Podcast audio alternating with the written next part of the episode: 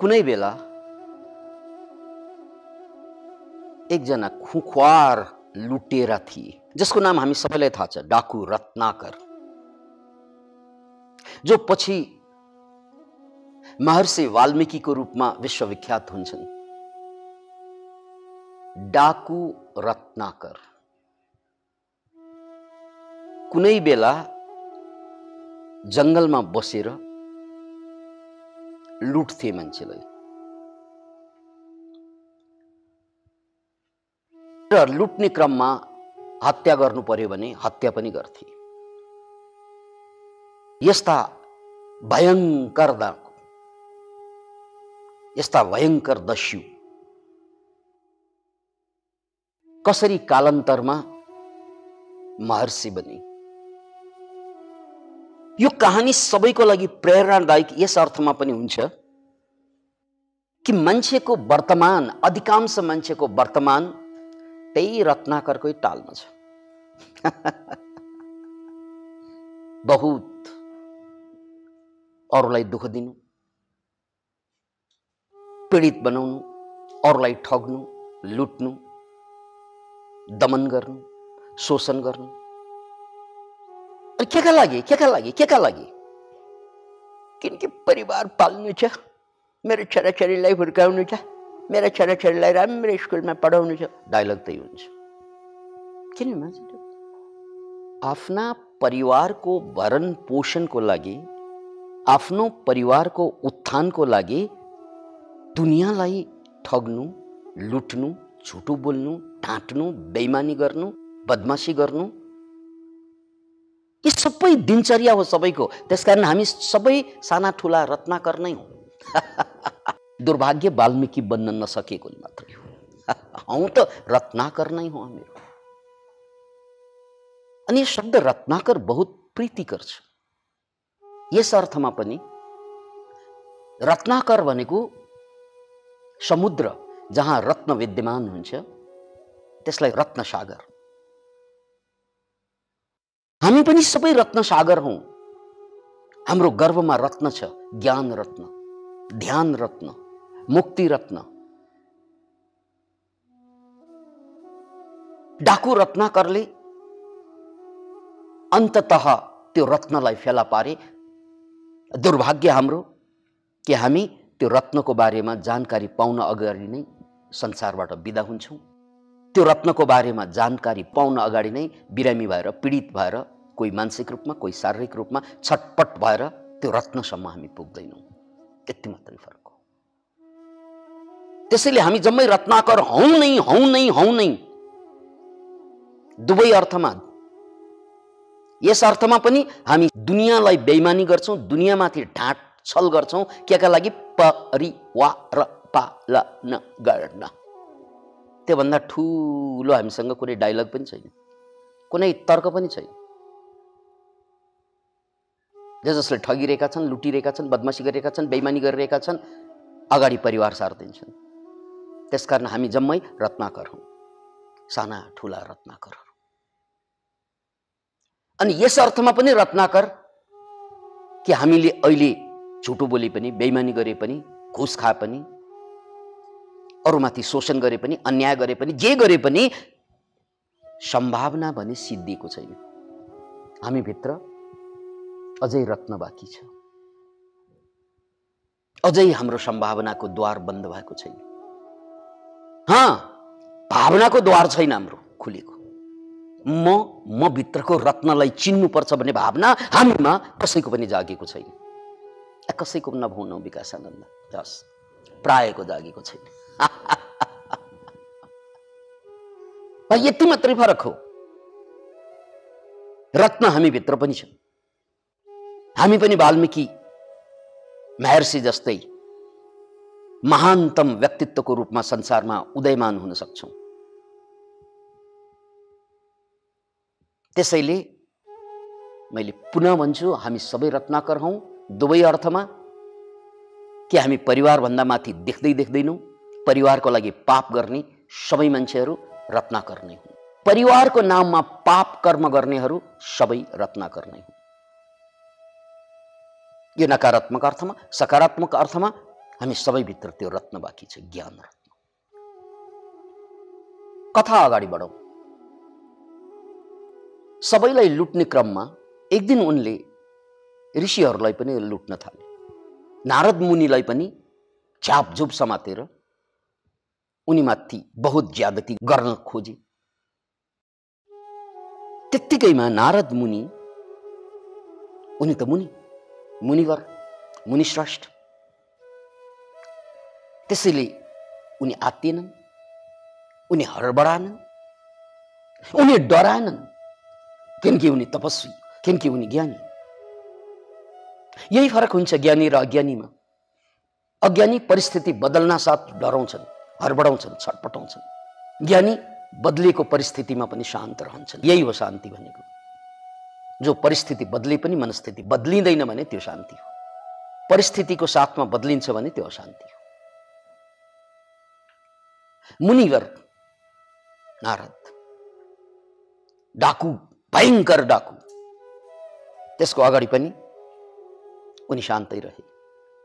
र त्यसपछि त्यो शान्त दिमागले कुल माइन्डले डाकुलाई सोधे बाबु तिमी यसरी के लागि लुट्छौ हँ लुट्दा लुट्दा हामी जस्तो जोगीलाई बाँकी राखेनौ तिमी के का लागि लुट्छौ तिमी यसरी के का लागि आखिर के का लागि डाकु गर्जन्छन् परिवार पाल्नको लागि मेरा छोराछोरी छन् मेरी श्रीमती आमा बाबा यिनीहरूलाई पाल्ने अरू उपाय देखिन् बाह्र वर्ष भयो अनिकाल परेको खेतीबारी गर्न सक्दैनौ सिकार गरेर दिनदिनै चल्दैन त्यसकारण कर्तव्य निभाइरहेको छु कर्तव्य परिवारलाई पाल्ने कर्तव्यको लागि अरू के सबैले कर्तव्य निर्वाह गर्ने हो सबैले बच्चा बच्चीलाई हुर्काउने हो आमा बाबालाई पालन पोषण गरेर त्यसैको लागि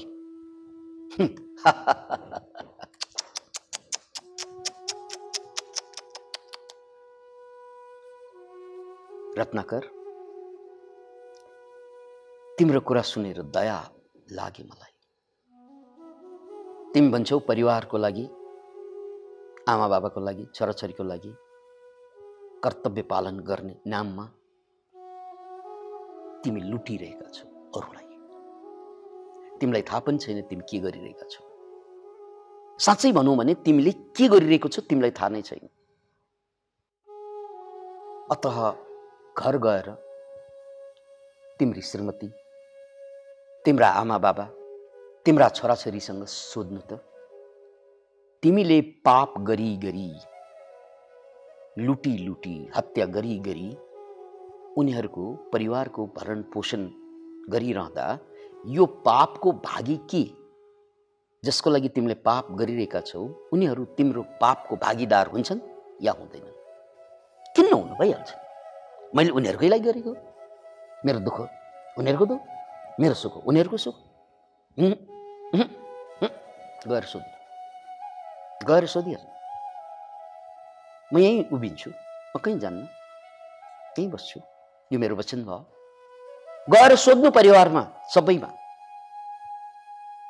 कि तिमीले गरेको पापको भागी सुख र दुःखको भागी उनीहरू हुन्छन् भन्ने तिम्रो बुझाइ छ? र तिम्रो पापको भागीदार उनीहरू हुन्छन् कि हुँदैनन्? अँ उनीहरू पनि हुन्छन् भने ठिकै छ। पाप बराबर बाँडौँ सोध डाकुको घैँटोमा घाम लाग्छ। पुग्छन् सिधै परिवारसँग सोध्छन् बाबा आमासँग कि मैले गरेको पाप किनकि हजुरहरूलाई पालन पोषण गर्नको लागि मैले दिनदिनै पाप गर्नुपर्छ। अनि यो पाप मैले मात्रै त्यसको भागी हुने हो कि हजुरहरू पनि हुने हो? भाउआमा भन्छन् हामी त मर्न लागेका बुढाबुढी।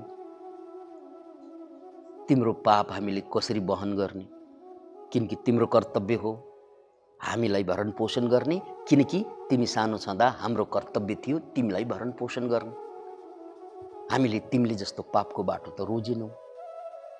तिमीले पापको बाटो रोज्छौ भने यो तिम्रो मती हो तिम्रो गति हो तिम्रो चुनाव हो।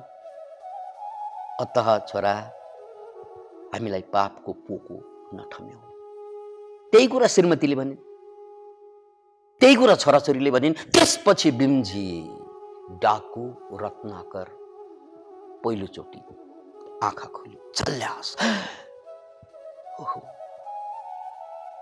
दिनदिनै पाप गर्नु गर्नुपर्छ। त्यही परिवारको लागि। तर मेरा परिवारले मैले गरेको पापको भागी हुँदैनन् भने मैले बहुत गल्ती गरेँ। बहुत गल्ती भयो मबाट। सिधै मुनि कहाँ पुग्छन् पाउँ पर्छन् गीत गिदाउँछन् बहुत पाप बहुत पाप अब म यो पाप एउटो पनि अगाडि बढाउन चाहन्छु। मुनिवर मलाई मार्ग दर्शन गरिबक्सियोस् जे भयो जति भयो भयो भयो। जे भयो सो भयो। बाँकी जीवन कुहिन म दिन्न। हिजो जे भयो भयो। बाँकी जीवन कुहिन म दिन्न। त्यसपछि यस डाकुलाई बाटो देखाउनु पर्यो। अब बाटो कसरी देखाउने? किनकि जिन्दगीभर त पापै गरेर बसेका। बहुत जटिल साधना जटिल मार्गदर्शन यसले पछ्याउन सक्दैन किनकि यससँग ब्याकग्राउन्डै छैन यससँग भूमिका नै छैन। त्यसकारण यसलाई सबभन्दा सहज र सरल मन्त्र जप्न दिने हो। सबभन्दा सरल र सहज साधनाको जसलाई जपयोग भनिन्छ के योग रे? जपयोग। मन्त्र योग या जपयोग। एउटा मन्त्र दिन्छु। ल यो मन्त्र जप। अनि यो मन्त्र जप्दै नदीको किनारमा गएर बसे र मन्त्र जप्न थाले। मन्त्र जप्दा जप्दा जप्दा जप्दा जप। पध्यान लाग्छ। सबै कुरा बिर्सिन्छ। अनि मन्त्र पनि मिलाएर जपेको होइन। मन्त्र थियो राम बहुत सजिलो मन्त्र उनले जप्छ मरा उल्टो। जप्नु पर्ने राम। बिर्सिएर जप्छन्। भुलेर मरा मरा मरा मरा। सायद पुरानो रत्नाकर मरा मरिसक्यो भनेको पनि हुनसक्छ। रामको उल्टो मरा। यानि म भित्रको डाकु मरिसक्यो भन्ने अर्थमा पनि मरा शब्दसँग जोडिएको पनि हुनसक्छ भावनात्मक रूपमा। जे होस् शब्द उनको मन्त्रको उल्टो जपिरहेका थिए मरा। तर लाग्छ ध्यान पतञ्जलीले ओमकारको जप गर्दा एउटा सूत्र अगाडि नै गइसकेको छ। तप जपस तदर्थ भावनम भन्ने सूत्र छ। त्यो भनेको जुन मन्त्र जपिन्छ खास गरी यहाँ ओमकार त्यो ओमकार भनेको ईश्वरको वाचक हो। त्यसकारण त्यो मन्त्र जप्दाखेरि मैले ईश्वरलाई आह्वान गरिरहेको छु भन्ने भावना गरेर जप्यो भने बहुत छिटो ध्यानमा डुबिन्छ। तत् जपस। तदर्थ भावनम तत् जपस भनेको त्यसलाई जप्नु तर त्यसको मूल अर्थलाई ध्यानमा ल्याएर जप्नु डाकु रत्नाकर जपेको त राम हो तर बिर्सेर मरा हुनु पुगे। तर भावनाले उनले बुझिरहेको छ मैले भगवान रामलाई जप्दैछु। शब्द मात्रै उल्टो भयो भाव उल्टो भएको छैन। यो अर्को सन्देश हो। तपाईँको शब्द तल माथि परेर केही फरक हुँदैन मित्र। भाव तल र माथि पर्यो भने बर्बाद हुन्छ। शब्द तल र माथि त बोल्दा पनि पर्छ। व्यवहार गर्दा पनि पर्छ। कहिलेकाहीँ माया गर्न पर्ने मान्छेलाई छुच्चो क्षुद्र वचन निस्कन्छ। चल्ता चल्ता किनकि तपाईँको भाव क्षुद्र छैन भने वचन क्षुद्र भएर के पनि फरक पर्दैन। पुनः याद राख्नुहोस् तपाईँको भाव यदि क्षुद्र छैन भने वचन तुच्छ र क्षुद्र निस्किएर केही फरक पर्दैन। तर जब भावै स्वभावै क्षुद्र पर्यो भने महान वचनले पनि धोका दिन्छ। संस्कृतमा दुईवटा शब्दावली प्रयुक्त हुन्छ। म बनारसको संस्कृत विश्वविद्यालयको विद्यार्थी सम्प्रदानन्द त्यहाँ पढिरहँदा दुईवटा शब्दले मलाई बहुत मनमा विचार उत्तेजित पारिरहन्थ्यो। एउटा हो शिष्टाचार अर्को हो सदाचार। शिष्टाचार भनेको कसैसँग बहुत शालीनतापूर्वक बहुत प्रेम देखाएर सम्मान प्रकट गरेर गरिने व्यवहारलाई शिष्टाचार भनिन्छ शिष्टाचार भेट। अनि यसको ठ्याक्कै उल्टो छ सदाचार। त्यो सदाचार भनेको सत्यको आचरण। अनि म त्यो बेलादेखि चिन्तनमा बहुत व्यस्त रहन्थेँ यी दुई शब्दको बिचमा बहुत मन्थन गर्थेँ किनकि दुनियाँ शिष्टाचारमा फँसेको छ। मिठो बोल्नुपर्छ। शिष्ट रूपमा प्रस्तुत हुनुपर्छ। यो हाम्रो समाजमा सिकाउने कुरा भयो अनि त्यही अनुरूप हाम्रो सबै औपचारिक कार्यक्रमहरूमा हेर्नुहोस् बहुत शिस्त र शालीनतापूर्वक पेस हुन्छ। औपचारिक कार्यक्रममा। तर यो शिष्टाचार भनेको त नाटक हुन सक्छ वास्तवमा हामी भित्र शिष्ट छैनौँ अशिष्ट छौँ दुस्तै छौँ। तर अरूको अगाडि शिष्ट विशिष्ट भएर देखाइदिन्छौँ।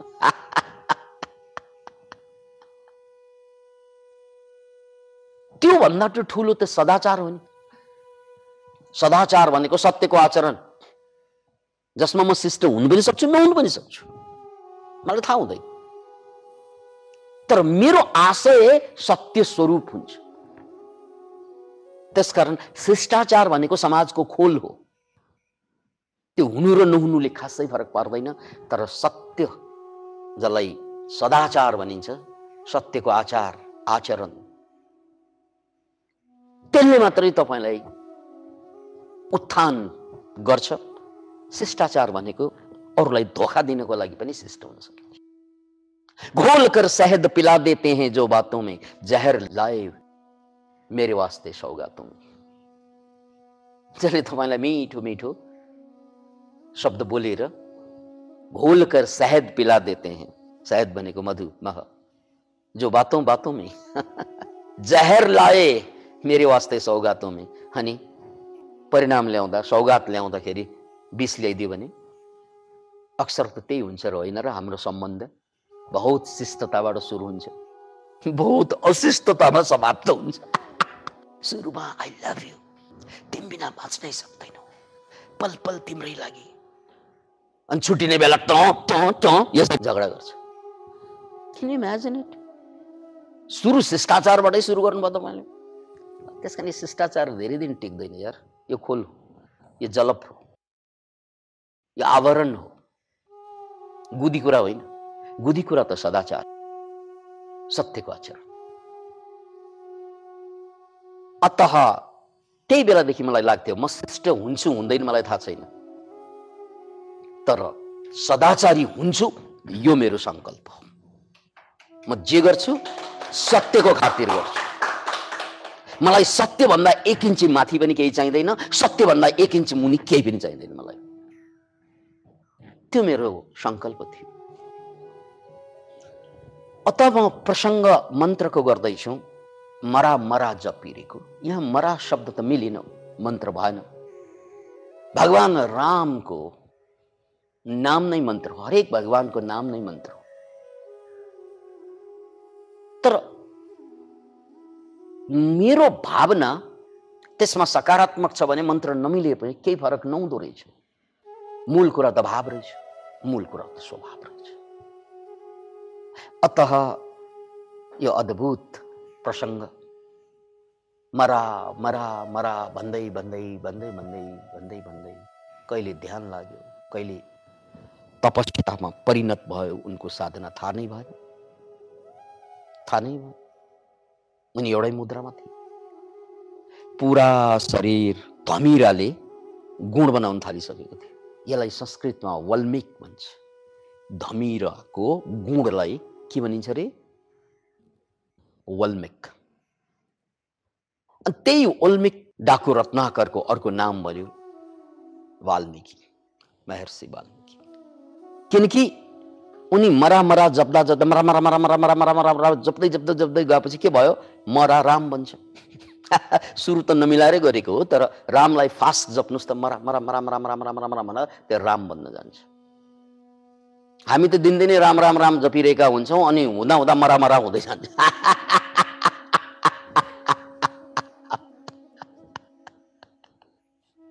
डाकुले उल्टै सुरु गरे तर अन्तत उनी सिद्ध पुरुष भए। यही मन्त्र नमिलिकन नमिलाइकन गर्दा पनि उनको भाव त्यस कारण तपाईँ कहाँ बस्नुहुन्छ के गर्नुहुन्छ कसरी बाँच्नुहुन्छ? त्यो ठुलो माइने राख्दैन। ठुलो माइने किन? वाइ तपाईँको भाव के हो? तपाईँ राम्रो गर्नुहुन्छ खराब गर्नुहुन्छ त्यो ठुलो कुरा राख्दैन माइने। तपाईँले किन गर्नुहुन्छ यो? के का लागि? के का लागि किन द्याट इज मोर इम्पोर्टेन्ट अत शब्दभन्दा महत्त्वपूर्ण कुरा अर्थ हुन्छ हामी शब्दमा झुन्डिदिन्छौँ तर अर्थ त्योभन्दा महत्त्वपूर्ण हुन्छ किनकि शब्द बनेकै अर्थको लागि त्यस कारण अर्थ यदि कमजोर भयो भने अर्थ काम नलाग्ने भयो भने शब्द जति काम लागेर के गर्ने त्यस कारण अर्थ काम लाग्नुपर्छ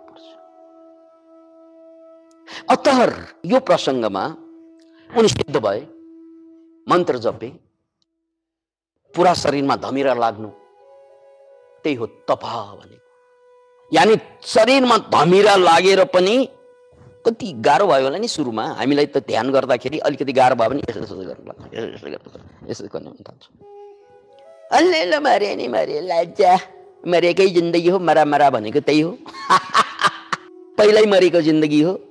मरा मरा मरा लजा ल मरा कि मरा त मर शरीर त मर किनकि त बाँचेर डाकु हुन्छस् मरेको भए ठिक हुन्छस् मरि बाँचेर त डाकु भएको नि त्यस कारण मरे मर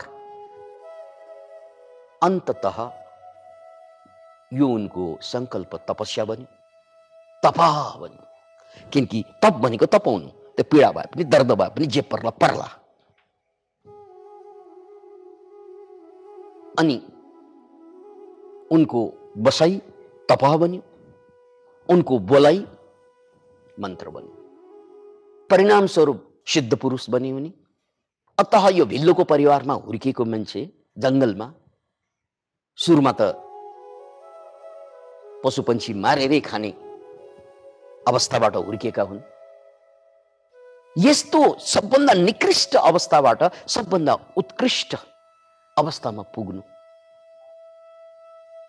अनि त्यसको माध्यम के भने मन्त्र। त्यसको माध्यम के भने तप। अन्तत यो जङ्गलमा हुर्किएको बच्चा यो डाकु भएर जीवनयापन गरेका व्यक्ति अन्तत महर्षि वाल्मिकी बने त्यही हो सिद्धि भनेको। उनी सिद्ध भए। कसरी भयो त? मन्त्रबाट। कसरी भयो त? तपाबाट। अत यहाँ पातञ्जलि योग सूत्रमा जन्म औषधि मन्त्र तप समाधि छ। यी पाँचवटा किसिमबाट मान्छेले सिद्धि हासिल गर्छ। वाल्मिकीले तप र मन्त्रको बलले सिद्धि हासिल गरे। अब हामीले के को बलबाट यहाँ पाँचवटा तरिका छ। सुनौ है। Thank you